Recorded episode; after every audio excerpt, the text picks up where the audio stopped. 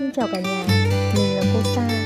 Chào đón ba mẹ đến với podcast Bước vào thế giới của con, một podcast nuôi dạy trẻ mầm non dành cho phụ huynh hiện đại, nơi chúng ta cùng nhau chia sẻ những buồn vui trong hành trình nuôi con đầy cảm xúc. Podcast được phát sóng vào thứ tư hàng tuần với sự cố vấn của các chuyên gia đến từ hệ thống trường mầm non Sakura Montessori.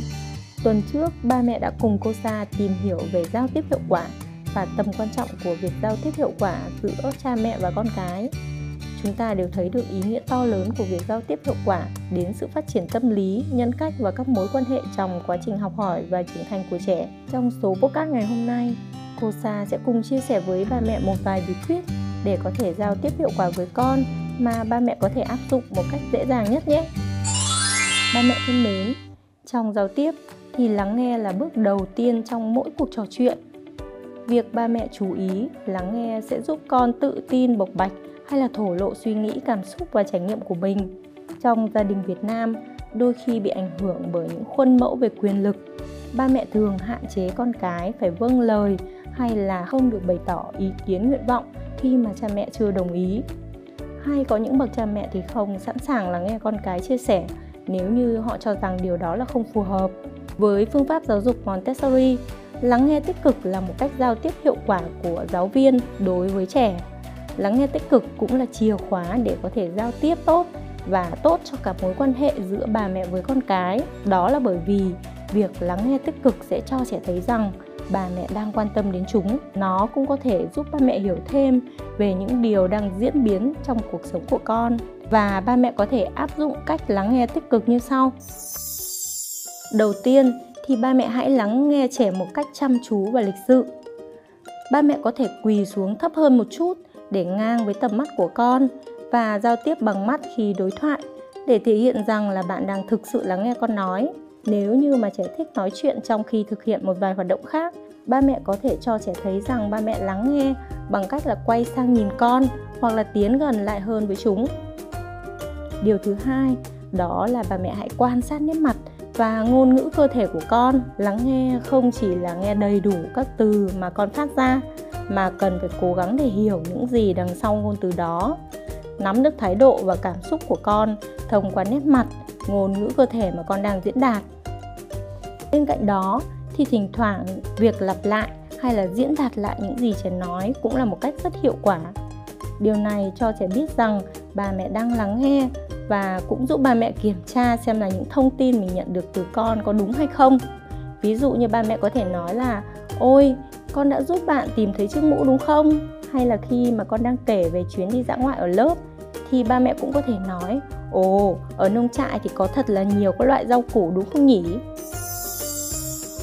Một điều nữa mà ba mẹ cũng nên chú ý, đó là chúng ta không nên ngắt lời con khi mà con đang kể một câu chuyện gì đó của mình cố gắng là không xen vào, không cắt lời hoặc là nói tiếp câu.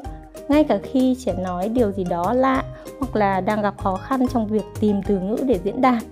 Hãy lịch sự lắng nghe con, vì bạn chính là người bạn tốt nhất của con mà.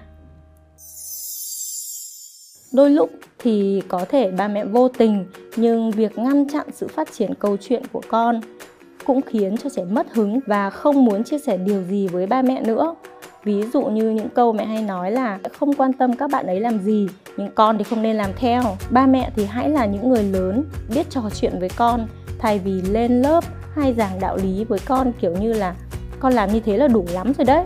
Mẹ biết những điều gì là tốt nhất cho con con nên nghe mẹ nói. Và đặc biệt là ba mẹ hãy ngừng việc phán xét và hạ thấp con cái khi nói về những lỗi lầm có thể đã xảy ra hoặc những điều mà bà mẹ cho rằng không phù hợp. Việc lắng nghe giữa cha mẹ và con cái là chìa khóa để có thể xây dựng và củng cố tình yêu, sự tin tưởng và sự tôn trọng. Trẻ cũng cảm thấy mình được ủng hộ từ phía ba mẹ và gia đình. Trong quá trình nuôi dạy con thì việc thấu hiểu cảm xúc của con luôn là vấn đề khó khăn nhất nuôi nấng và thấu hiểu là một quá trình không ngừng và luôn luôn phải nhận thức rõ ràng đặc biệt là cần phải hiểu đúng giai đoạn phát triển của con. Trên thực tế, thì trẻ cần ba mẹ nhiều hơn ba mẹ nghĩ. Chính vì thế, thấu hiểu con chính là công cụ hữu ích nhất để ba mẹ có thể nắm được những khó khăn mà con đang gặp phải.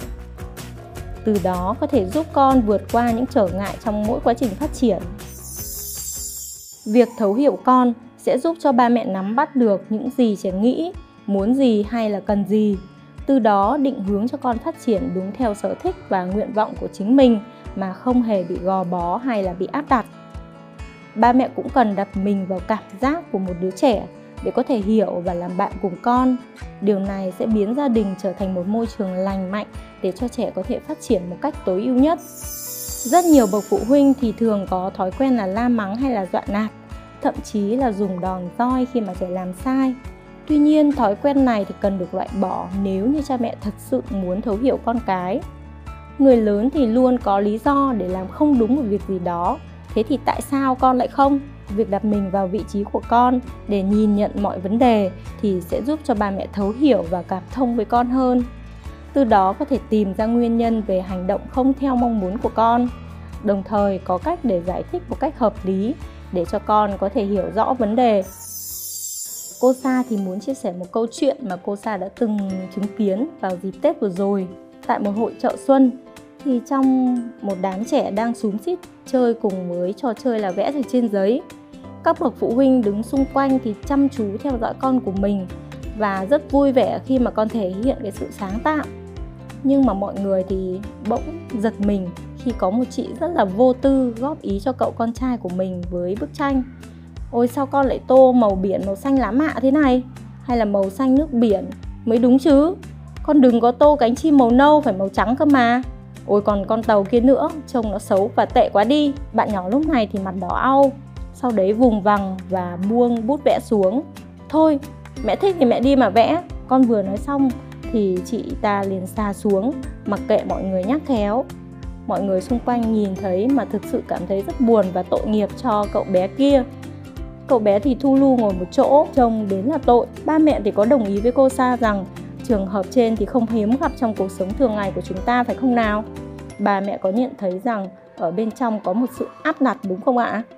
Vậy thì làm thế nào để trong trường hợp trên có thể giao tiếp hiệu quả với con?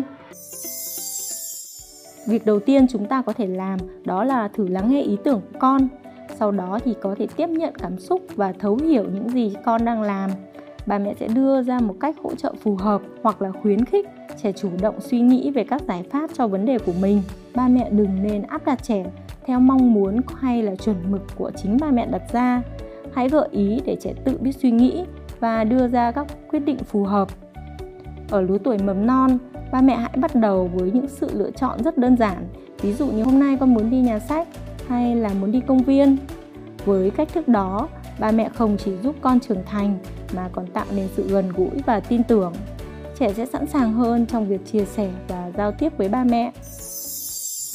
Các ba mẹ thân mến, hy vọng với những chia sẻ trong tập podcast này, ba mẹ đã có thêm cho mình một vài cách nhỏ để có thể giao tiếp hiệu quả cùng với con. Nếu như có bất cứ băn khoăn nào bà mẹ đừng ngần ngại để lại comment dưới podcast này để chúng mình cùng thảo luận và gỡ rối và nếu như thấy nội dung podcast này là hữu ích, hãy chia sẻ với người thân và những người xung quanh bà mẹ nhé hẹn gặp lại các bà mẹ trong podcast bước vào thế giới của con lên sóng thứ tư hàng tuần với sự đồng hành tư vấn từ các chuyên gia của hệ thống trường mầm non Sakura Montessori. Xin chào và hẹn gặp lại!